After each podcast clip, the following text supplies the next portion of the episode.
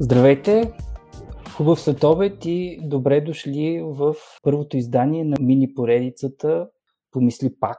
Вдъхновена от едноименната нова книга на Адам Грант. Аз съм Алекс Кръстев, създател на Bookmark и на сайта Аз и имам страхотното удоволствие да ви представя първия ни гост в поредицата.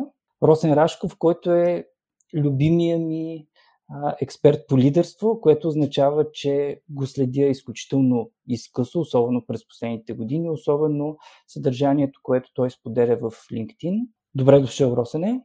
Добре заварил, Алекс. Благодаря за възможността да съм днес заедно с теб и да обсъдим една страхотна книга. Наистина ти благодаря, че се съгласи да направим този разговор. Истината е, че Помисли пак, новата книга на Адам Грант е само основата на разговора, пък аз ще се постарая да, да взема максимално много от това, което ти знаеш и умееш. Не знам как ще стане максимално, защото от това, което чета, то е вау, гигантски много, но пък ще опитаме. Сега си казвам, че да, някои от нещата, които със сигурност ще засегнем, идват не просто от книгата, а са и реални предизвикателства, които сами аз имам и срещам и в професионалния живот, и менеджерската част от него, разбира се и в личния, така че със сигурност си правилният човек, когато става въпрос за лидерство, когато става въпрос за грешките и конфликтите, както се а, казва днешната ни среща с теб. Още малко контекст за поредицата Помисли пак. Правим я в партньорство с българския издател на Адам Грант, издателска къща Кръгозор. Така че първите благодарности за тях не просто за това, че ни поканиха да направим това партньорство, а най-вече за това, че са взели под крилото си Адам тук в България, което означава, че ние не просто ще видим а, всичките му книги, което означава а, освен помисли пак, новото издание на Да и ще получиш, а, плюс останалите, които все още ги няма на български, и най-вече, че те ще бъдат направени по страхотен начин с а, безупречно качество и никакъв компромис с самото качество. Стана малко а, патосно, обаче сега си поемам дъх и искаш ли всъщност да да се представиш с няколко думи, защото аз принципно не обичам дългите представени от водещите, когато са поканили гост. А, особено когато съм сигурен, че в продължение на разговора а, всичко ще стане достатъчно ясно, но. Окей, okay. благодаря, Алекс. Здравейте на всички. Казвам се Росен Рашков, професионален треньор и коуч по менеджерски умения и комуникация, запален читател и понякога и писател. И всъщност днес съм тук с вас да споделя част от моя опит, както спомена Алекс, за грешките, които допускаме, за конфликтите, които имаме в бизнес контекста и в живота като цяло. И се надявам, че този разговор ще бъде полезен за вас. Разбира се, ако имате въпроси, каним ви и аз и Алекс да ги задавате. Абсолютно убеден съм, че ще бъде изключително интересно, изключително полезно. Както се казва, това е моя задача така или иначе. Аз също те подкрепям в призива, който малко ми подкрадна.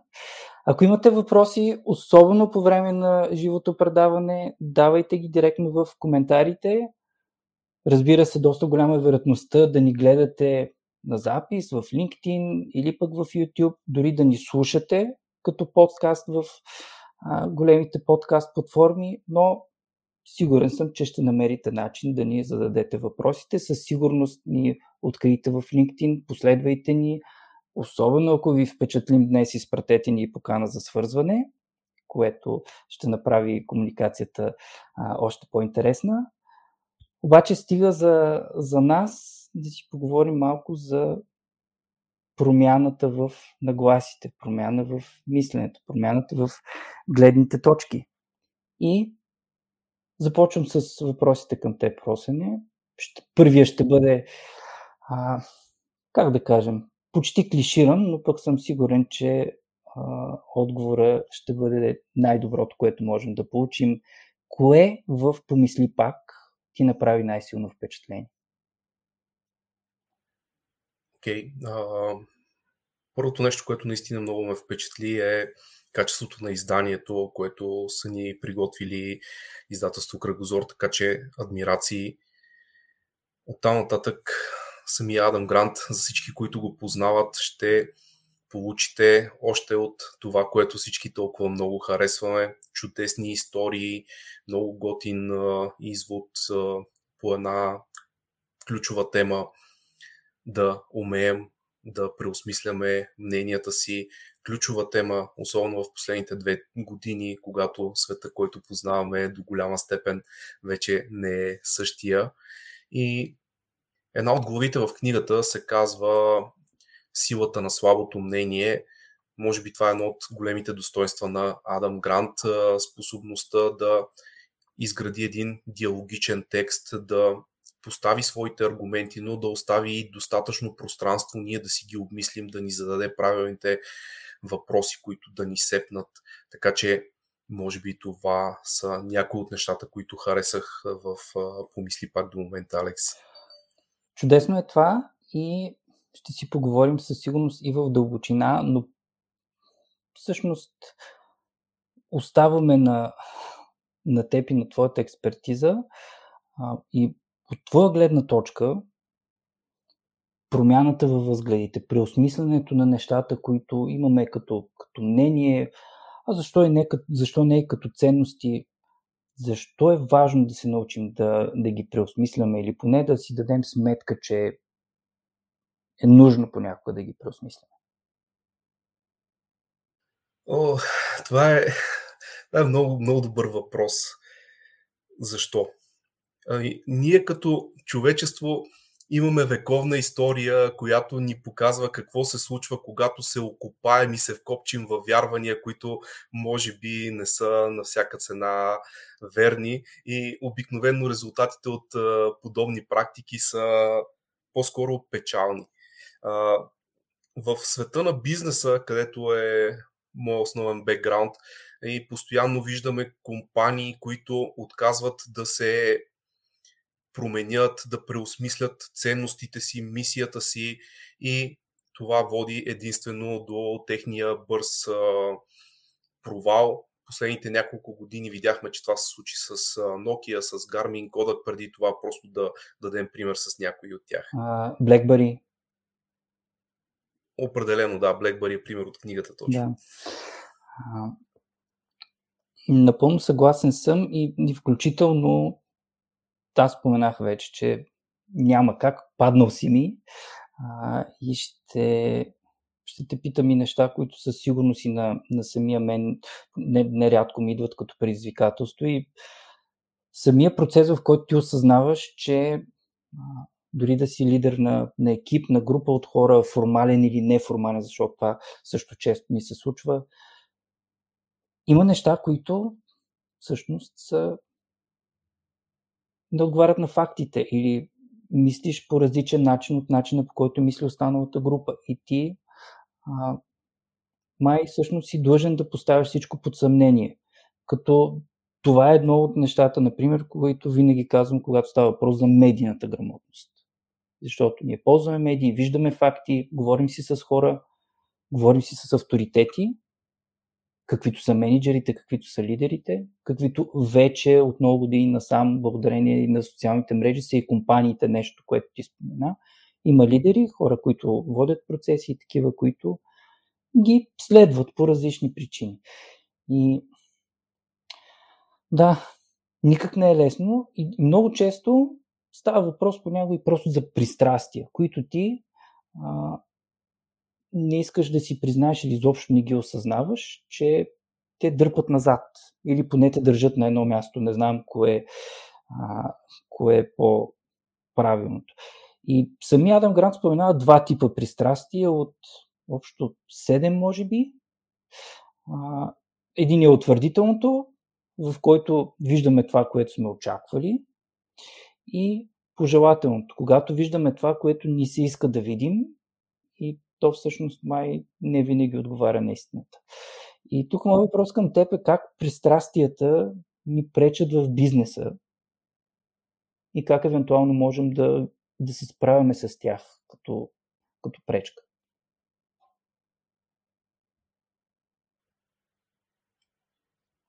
Определено пристрастията пречат в бизнеса, тъй като те представляват един особен филтър, през който ние виждаме своя свят. Или по-скоро, може би, само части от този свят. Конкретно, така наречения confirmation bias е утвърдителното пристрастие, способността да приемаш информация, която единствено допълва или не противоречи на твоите вярвания. Затова в бизнеса много често можем да видим такива екипи, където менеджера се е оградил с хора, които му казват само това, което иска да чуе, за да избегнат конфликта. И нали? той отхвърля всички останали мнения. Обикновено това много напомня на историята за цар Тигран Велики, който всъщност до последно отказвал да повярва, че римляните са тръгнали да го нападат, убивал пратеника и по този начин лидер, който приема само информацията, която би искал да чуе или която се връзва с неговите вярвания, може да кажем фигуративно, че си подрязва клона, на който стои. Това, това трябва да ти кажа, че ми е най-големия страх от гледна точка на така, менеджерското амплуа, което последните години така или иначе ми се налага да, да имам също. И бе, страшно си е. Аз не знам ти с твоите клиенти как работиш и как те се представят пред теб, защото да в твоята работа като коуч почти сигурен съм, че гледат на теб като човек, който трябва да даде решенията, а пък май работата ти е, тук поправи ме ако греша, да, да накараш хората сами да стигнат до, до решенията. Точно така. Работата на коуча е да помогне на хората първо да видят различните перспективи или да използваме заглавието на книгата да помислят пак къде се намират, да видят различни пътища, след което сами да изберат този, който е най-здравословен, най-полезен, най-ефективен за тях. Със сигурност аз не взимам решения вместо моите клиенти. Да, въпреки че понякога ни се иска, но трябва да всички да помислим да. пак.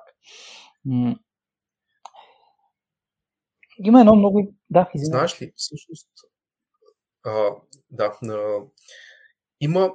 Коучинг е само един инструмент. А, обикновенно най-добрият начин на лидерите да се застраховат срещу капана на пристрастията е да получават, да си осигурят а, постоянна обратна връзка. Това е един от най-работещите варианти. Има и нещо друго, което за съжаление съм чувал само единствено в Google да работи. Те имат един списък с всички тези пристрастия, как те повлияват негативно на менеджерите и в тяхната политика е абсолютно задължително преди всяка оценка на представянето, менеджерите да преминат през този чеклист, да се калибрират и едва тогава да се постараят да бъдат по-обективни. Доста работа имат лидерите, се оказва, но лесно определено няма. Понеже си говорим за, за лидери, обикновено лидер върви в един контекст, буквално като асоциация с успеха. И много често обаче срещаме едно любопитно разбиране за, за успеха, за успелите хора. А, и то май даже и в България е доста, ако не често срещано, сякаш прието като разбиране, че за да си добър лидер, трябва да можеш да се налагаш, да устояваш постоянно своята позиция, даже в някакъв момент и да си арогантен. Обаче пък Адам Грант говори за едно противопоставяне на арогантността и, и смиреността като, като подход. И разбира се, не само лидерски, не само менеджерски подход, цялостно дори в личния живот. И в този смисъл как арогантността и нейния противовес, смиреността се вписват в живота ни по, по пътя към успеха.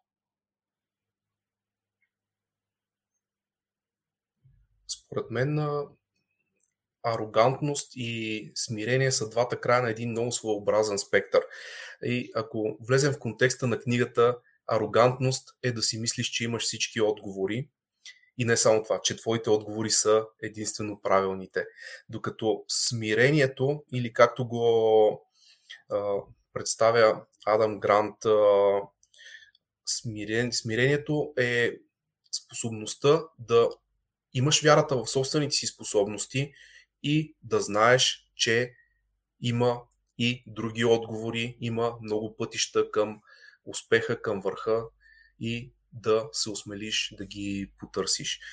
Така че, парадоксално, арогантността, вярата, че можеш всичко сам, е по някакъв начин дори нездравословно проповядвана от масовата култура. Една част от хората, които гледаме в а, социалните мрежи, можем да ги характеризираме като арогантни. Дори списание Time беше обявило в своя статия, че живеем в а, ерата на арогантност, но мисля, че последните няколко години започваме да правим този толкова важен преход към смирение, към а, лидерството, което включва хората, към отварянето на лидерството към различни гледни точки и това е трендът, който се надявам да продължи, често казано. Аз също се надявам, защото а, имам, сега си давам сметка, че това е нещо като а, спокойно може да го наречем травма от детството. Може би единствената реклама, която си спомням от а, периода, в който съм бил малък, няма как да, да си спомня коя точно година, обаче беше една доста впечатляваща реклама на, може би, пералния Ристон, примерно, която слоган нагласеше деликатните не оцеляват. И да, сега като си на като си на аз поне на прилична възраст, както се казва, а, и си даваш сметка, че това всъщност, да, запомнил съм го, обаче е нещо, което е ужасно. Защото помисляш пак и виждаш другата гледна точка, която е доста по-щадяща към хората около теб. Самия факт да, да не опитваш да им се налагаш постоянно, да опитваш да ги разбереш. И такива доста по-опростени действия, които обаче в крайна сметка може да се окажат в основата на разбирането на усречната страна, кое, което пък е в повече случаи рецепта за а, успех в каквото и да е действие. Пак казвам, дори да не е само в бизнеса, дори да е в личния живот, ако не успяваш да разбереш човека от среща, няма нито химия, нито взаимодействие, нито взаимоотношения, които, така, ако ги няма, мисля, че нещата много рядко се получават за каквото и да си говорим.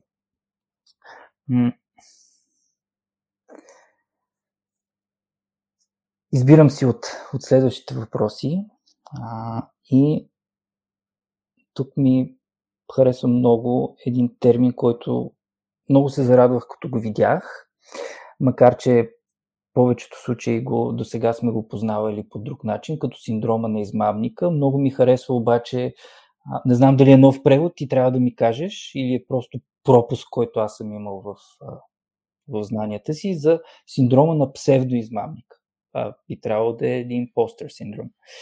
И, Точно. Да, аз много харесвам тази тема, защото истината е, че прекалено често, не просто много често, поне за мен прекалено често се а, усещам, че съм в тази ситуация и това м- смятам го за проблем. Защото съм човек, който обича да, да си мисли, че има контрол върху нещата. И този страх, който подозирам, че предостатъчно хора го имат, макар и не всички. И в книгата виждаме доста сериозен а, брой страници отделени на синдрома на псевдоизмамника. Как ти съветваш твоите клиенти да се справят с него? Окей, okay, Алекс, аз мисля, може би да създадем малко контекст за хората, които ни слушат, защото в последните две години установих, че менеджерите в тренинг зала не знаят точно какво представлява синдрома на измамника, макар че те са го виждали много често и дори самите те, както и ние с тебе сме го чувствали в определени моменти. Всъщност, скъпи хора, съветвам ви да потърсите малко повече информация за синдрома на измамника, тъй като най-вероятно и вие по някакъв начин сте засегнати от него. Синдрома на измамника е състоянието, в което други хора вярват в теб, но ти самия не вярваш в собствените си способности, особено когато става дума за следваща кариерна стъпка или за поемането на някаква нова възможност, всъщност така открит самия синдром. И парадоксалното е, че в такива ситуации ние не вярваме на мнението на околните, а по-скоро вярваме на самите себе си, на съмненията си и това недоверие ни парализира. И когато попитам в а, тренинг зала менеджерите, окей, вие имате ли хора в екипа си, които виждате, че са способни, готови са да направят следващата крачка, но те просто не искат, не вярват в себе си, повечето вдигат веднага ръка, казват да, да, даже и в момента имаме такива хора. И как ги съветвам да работят с а, синдрома на измамника, който е много лесно да видиш в другите хора, но доста трудно да усетиш в себе си. А, всъщност, а, зад синдрома на измамника стоят определени страхове, че няма да се справиш, че когато отидеш на следващото ниво, всъщност там ще видят колко си некомпетентен и всъщност, че ще видят ти си един измамник, оттам и името.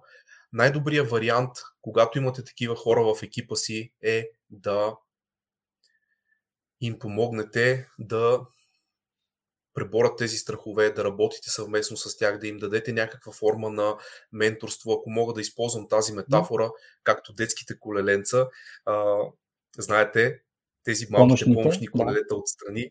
Ние вкъщи да сме на такава на фаза. Да трупат опит. Точно. Бих искал уточняваш въпрос, както се казва. А, например, да, да валидираме подхода с това, да дадеш на такъв човек а, някаква отговорност, която да си знае, че зависи от него, дори да е по-малка, а, и, но да му дадеш основата, че да, може да се провали, а, въпреки че ти като за разлика от него, който евентуално има синдрома на измамника, ти си напълно убеден в неговите умения, затова е част от екипа ти, и да си напълно е наясно, че този човек ще се справи само и само да може. Това би ли било да е добър, би ли могло да е добър подход? Или всъщност би оплашило повече човек? Не знам, чудя се право в десетката. Алекс, синдрома на измамника го има най-вече в култури, които наказват а, грешките. Там, където открито се говори за това, че на практика грешките са път към развитието, че те са стъпало, което необходимо да изкачим в някакъв етап, нали, че е напълно окей okay да не знаеш и да се научиш, изпробвайки нови неща, там синдрома на измамника е доста по-слабо застъпен, защото хората очакват един от друг. Самата организация очаква хората да действат, да грешат и по този начин да се развиват.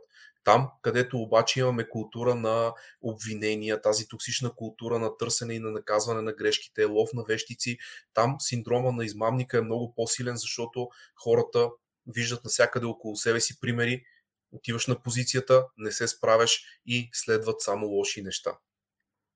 Да, мисля, че трудно можем да, да отправим по, по-лош сигнал от това да наказваме хората за, за грешките макар че а, аз лично признавам си, не винаги се справям с това, защото имам една отново, не знам доколко е правилна, особено в краткосрочен план стратегия, че няма проблем човек да сгреши два пъти. А, или по-скоро няма проблем човек да получи втори шанс. А, получаването на трети шанс обаче трябва да се заслучи доста, защото ако започнем да виждаме тенденция, в която човека има проблем с това да учи от грешките си, а, това определено не е, не е добър сигнал. Тук ти давам възможност да ме, да ме посъветваш нещо преди да продължим напред ако искаш. Окей. Okay. втория шанс е много важен. поне според мен, аз съм на място, където съм в живота си, защото аз съм получавал втори шансове, най-вероятно и ти. Въпросът е, че когато даваш втори шанс, според мен е редно и да изискваш. Тоест да поискаш от човека да анализира грешката си, да му зададеш въпроса какво би могъл да направиш различно в следващия път и как можеш да поемеш отговорност да израснеш от тази ситуация. Ако само дадем втори шанс, без да помогнем на човека да си изведе уроците от ситуацията, е много вероятно той да допусне отново същата грешка и, честно казано, някои менеджери попадат в този капан, защото си спестяват обратната връзка, този момент на научавания към хората. Извадил съм си един цитат от Даниел Канеман, Нобеловия лауреат, който е добре познати тук в България, от, книгата. И Адам Грант там разказва как докато си говорят с Канеман покрай една лекция, той му казва, защото му разказва за един извод от, от негово изследване, след което Канеман казва, о, ми, чудесно, значи съм грешал до сега и, и Адам Грант пише. И на мен ми беше много любопитно да видя как този човек на над 80 години с изключително много опит, с Нобелова награда, се радва да разбере, че е сгрешил. И след като го пита, Канема му казва да разбера, че греша е единственият начин да разбера, че всъщност съм научил нещо. И това обаче знаем, че не за всички е така. И това е, между другото, един от най-важните за мен въпроси днес към теб. Как да се справяме по-добре с приемането на грешките си? И то, особено ако сме на лидерски позиции в организация или в по-малък екип. Чудесен въпрос, Алекс. Чудесен въпрос. Благодаря. Мисля, че една от посоките на отговора е лидерът да отговори сам на себе си за какво е загрижен. Дали е загрижен за резултати и развитие, което би го провокирало да търси грешките, да се учи от тях, или по-скоро е загрижен за егото си, за начина по който изглежда, за това, че ако се разбере, че този човек допуска грешки, ама как той, нали, всички ще му се присмеят, той вече няма да е достоен за позицията си, което ни връща малко към синдрома на измамника, така че а, когато си в нездравословната позиция да се притесняваш най-вече за егото си, си склонен да криеш грешките, да обвиняваш други хора за тях и това със сигурност е в посоката, в която не съветвам никой да тръгва. Хора, поемете отговорност за грешките си, използвайте ги. Грешките са благословия, ако се учите от тях. Да, аз също изключително много опитвам да работя върху културата за приемане на грешките, за учене от грешките в, в Bookmark и дори всички тези 15 години, от които правим масчета. И истината е, че не всички го приемат. Та, истината е, че дори сами аз не винаги съм сигурен, че се уча от грешките си, макар че в някакъв момент, особено благодарение на книгите, си дадох сметка, че това е едно от топ нещата, топ приоритетите, които един професионалист трябва да има. Без значение на каква възраст е, колко опит има, на каква позиция в компанията. Ученето от грешките и ликвидирането, буквално отстрелването на страха от провала, мисля, че може тотално да, да промени играта за всеки един от нас. И, и да, затова имаме принципа проба грешка, затова имаме менторите, които да ни помагат, затова имаме възможност да ползваме, да кажем, инструменти като LinkedIn, които да ни помагат да се учим от най-добрите, да ги питаме включително. И за мен общо взето е изключително голям пропуск в момента да не се възползваме от тези неща, особено младите хора да не се възползват, възползват от тези неща. Така че, мили хора, грешете, питайте, търсете обратна връзка. И тук, например, винаги ми е било интересно начина по който функционират а, платформите за масови обучения, в които се разчита, че очевидно лектора няма как да върне обратна връзка на понякога 1000, 2, 5000 курсисти, но те след това си взаимодействат а, върху домашните и така нататък. И вече виждам как това нещо работи, особено, например, по време на, на моите курсове в Софтуни.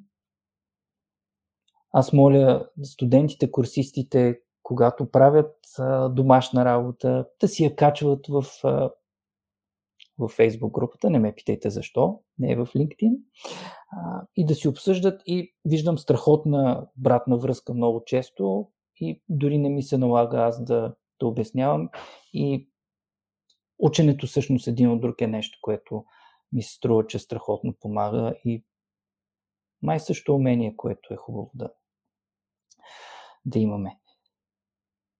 Въпреки това обаче, понякога от грешките и обсъждането им се появяват конфликти, нали така?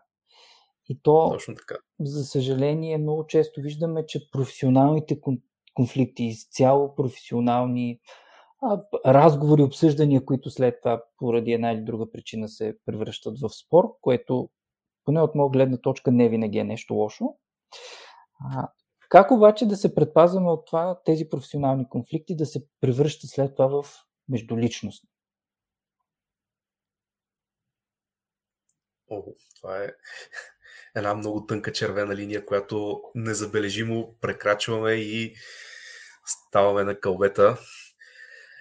Много трудна тема е как да се предпазим от това да слезем на ниво личен конфликт. Между другото, в а, книгата, в а, Помисли пак в а, пета глава, значи съм си отбелязал, Адам Грант а, дава няколко много добри точки, всъщност пет точки. Няма да ви развалям удоволствието, като ви казвам всичките от тях. Една от най-добрите е да проявите любопитство. Аз ще стъпя върху нея. Това е третата точка на Адам Грант. И темата за любопитството, какво означава в един конфликт, скъпи хора, съвет, който честно казвам за мен е работил добре и го преподавам на хората, с които работя. Когато стигнете до разговор, особено до нажежен, до бяло разговор, опитайте се да чуете отвъд това, което ви звучи като атака. Човека ви казва нещо. Най-вероятно на вас няма да ви хареса, и имате възможност за избор. Дали да слушате за атаката, защото човека, честно казано, може би няма да се изрази много добре, може би не знае основното правило. В конфликт говорете за идеите, а не за хората. И всъщност опитайте се да чуете не това, в което той ви обвинява, не това, което приемате като заплаха, а информацията, която има в самото изказване. Как би изглеждала тази фраза, тази идея, която човека ви дава, ако махнете от нея заплахата, може би вътре има нещо ценно, върху което да стъпите и да продължите да дискутирате. Аз, например, доста често усещам, може не винаги да съм прав, но понякога, когато обясняваш на, на друг човек грешка, казвайки друг човек, защото не винаги а, и не е задължително да а, споделяш неща, които си виждал само на хора, които са под теб в иерархията, ако изобщо в организацията има иерархия. Но ти споделяш къде си видял грешки, къде според теб е, би могло да се подобри нещо, да се оптимизира и човека отсреща нещо, което чува е, че ти му казваш как той не е достатъчно добър или как не знае нещо. И разбира се, давам си сметка, че в част от ситуациите това може да се дължи и най-вероятно се дължи на начина по който поднасям аз самата обратна връзка или самата бележка за бележка. Но все пак някак ми се струва, че не е само това. Имаш ли, имаш ли съвет как може да оптимизираме този процес на обратна връзка допълнително? Алекс, това е по-дълга тема. Не знам дали ще имаме достатъчно време сега. Свързана е с а, психологическата сигурност, а, това, което другия чувства, дали наистина ни възприема като заплаха. Ако трябва днес да дам една а, първа стъпка, е позволението, така нареченото позволение, което очудващо много лидери пренебрегват, а то помага изключително много човека да се отвори и да ни чуе за обратната връзка. Както ти самия спомена, някой път обратната връзка не я приемаме единствено заради това как е поднесена. Когато обаче поискаме позволение от човека, му казваме, ей, искам да обсъдим темата за представянето в последния един месец. Удобно ли е да го направим тук и сега или предпочиташ да оставим разговора за утре, т.е. разговор ще има, но ти все пак имаш избор кога да се състои, къде да се състои. Как е най-добре за тебе да ти дам информацията. Не искам да вляза в ролята на твой критик, а по-скоро да анализираме заедно с тебе, ти да си дадеш някои оценки, аз да ти дам моите, да видим къде са разминаванията. Това също е начин да се даде обратна връзка по много по-щадящ начин за човека, по-емпатично и гарантирам ти един такъв подход в съчетание с някои други техники дава страхотни резултати. Страшно много ти благодаря за, за този съвет. А, той си е за мен. Другите направете се, че не сте го чули. Само за мен си остава. Понеже имаме нещо като 3 минути, за да влезем в, в 40, нещо, което ми се струва като достатъчно допустимо и стъдящо, макар че наистина има много неща, които можем да си говорим около книгата, обаче ми се иска да се обърнеш назад и да извадиш а, една книга от библиотеката си, която би искал да ми препоръчаш на мен и аз ти обещавам до края на годината да я прочета. Аха, сега това е сложно. Това е изненада, да само да кажа. Може би четеш и повече от мен да обърнем курса. Разкажи малко повече за нея. А, това е книга на класика и стил. Това е истинската история на капитан Дейвид Маркет, американски морски капитан, който е в края на 90-те години и също в края на 80-те е един от новото поколение вдъхновени млади лидери, които искат да наложат точно това а, позитивно лидерство, способността да преосмисляш а, къде се намираш. И неговите началници, адмиралите, които били свикнали на микроменеджмент, го изпращат за наказание за тези негови идеи на подводницата Санта Фе, която била най-лошата подводна лодка в целия Тихоокеански флот на САЩ. Всеки, който отиде, изкарва си контракта или напуска изобщо флота, или подава молба за преместване. За преместване. Да.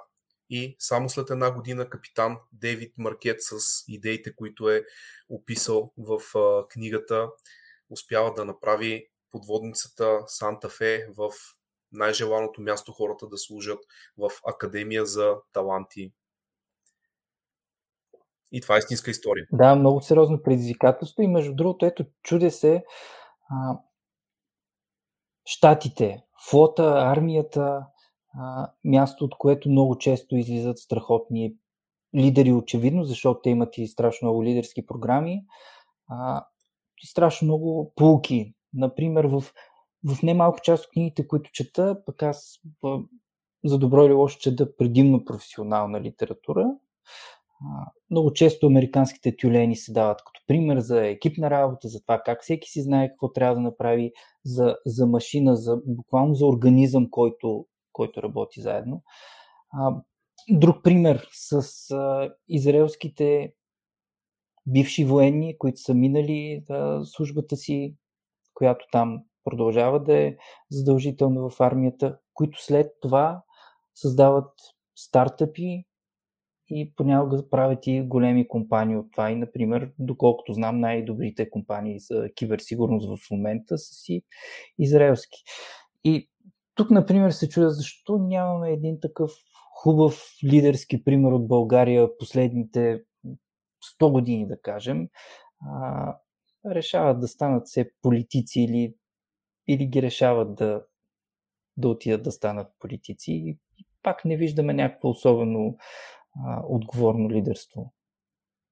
Защо това ни липсва според теб? Пък знаем, че подготовката в, в нашата армия не е изобщо не е лоша в сравнение с другите. О, да. Определено аз като възпитаник на парашютната бригада в Плодив гарантирам, че подготовката е на страхотно ниво. А, всъщност, аз тук накрая няма да се съглася малко с тебе, защото аз вярвам, че ние имаме страхотни примери за лидерство. Може би не ги популяризираме достатъчно. Това е, може би, дефект на масовата култура. Последните пет години от живота ми аз се срещам с а, страхотни хора, които с малко ресурси, с против всички шансове са успели да постигнат нещо готино и са достатъчно осъзнати да помагат и на други хора, макар че не винаги са в а, позицията да го направят. Да, със сигурност няма тая грандиозна публичност на американските стартъпи от 0 до милионер за 24 часа, това със сигурност не обесценява успеха им. България има добри, страхотни примери. Единственото, за което се надяваме е, че е необходимо да ги направим видими и да дадем на обществото един изцяло нов набор ролеви модели, хора, които са около нас и заслужава да ги следваме. А, аз напълно съгласен съм с това, че има наистина страхотни лидери. По-скоро а, бележката ми беше за такива, които, например, излизат от армията или по някакъв начин са свързани с, а, с армията, което, пак казвам, в доста други държави си е чудесен пример. А, но така, размишлявам си и аз, както се казва. А, супер, ако, ако случайно не открия книгата да има тираж, а, много бързо и лесно ще ти напиша адреса си и после ще, ще, ти, я взема. ще ти я върна. Да. А, аз съм от хората, които обичат да си връщат книгите, въпреки че обикновено имам проблем с това другите хора да ми връщат книгите, които им давам, но пък така не е, че много обичам да, да подарявам книги. Да, не се и съмнявам. Страшно много ти благодаря. А, и аз благодаря. Знаех си, че ще се получи толкова яко, буквално. Благодаря и на вас, че ни изгледахте над 40 минути. А, обаче, щом на мен ми е било интересно, съм почти сигурен, че и на вас ви е било интересно. Очаквайте ни отново следващия четвъртък, 25 ноември, обаче от 11 часа. Да видим и малко по ранната часова зона как ще ви се отрази. Когато с Милен Великов, HR експерт и водещ на подкаста Капитала човешки, ще си говорим за човешкия капитал в епизода, който ще се нарича Помисли пак за човешкия капитал. Благодаря отново на Росен Рашков, който днес беше наш гост и наш, да кажем, партньор в пътя към преосмисленето на начина по който приемаме грешките и, и конфликтите в ежедневието, в бизнеса. Помисли пак видеопоредицата, вдъхновена от новата книга на организационния психолог Адам Грант. Можете да откриете самата книга вече в търговската мрежа. Също и новото издание на най-популярната му книга. Да, и ще получиш благодарности на издателска къща Кръгозор за това, че ги има и за партньорство с тази поредица. С спокойствие ви казвам хубав следобед и ще се видим следващата седмица. Чао!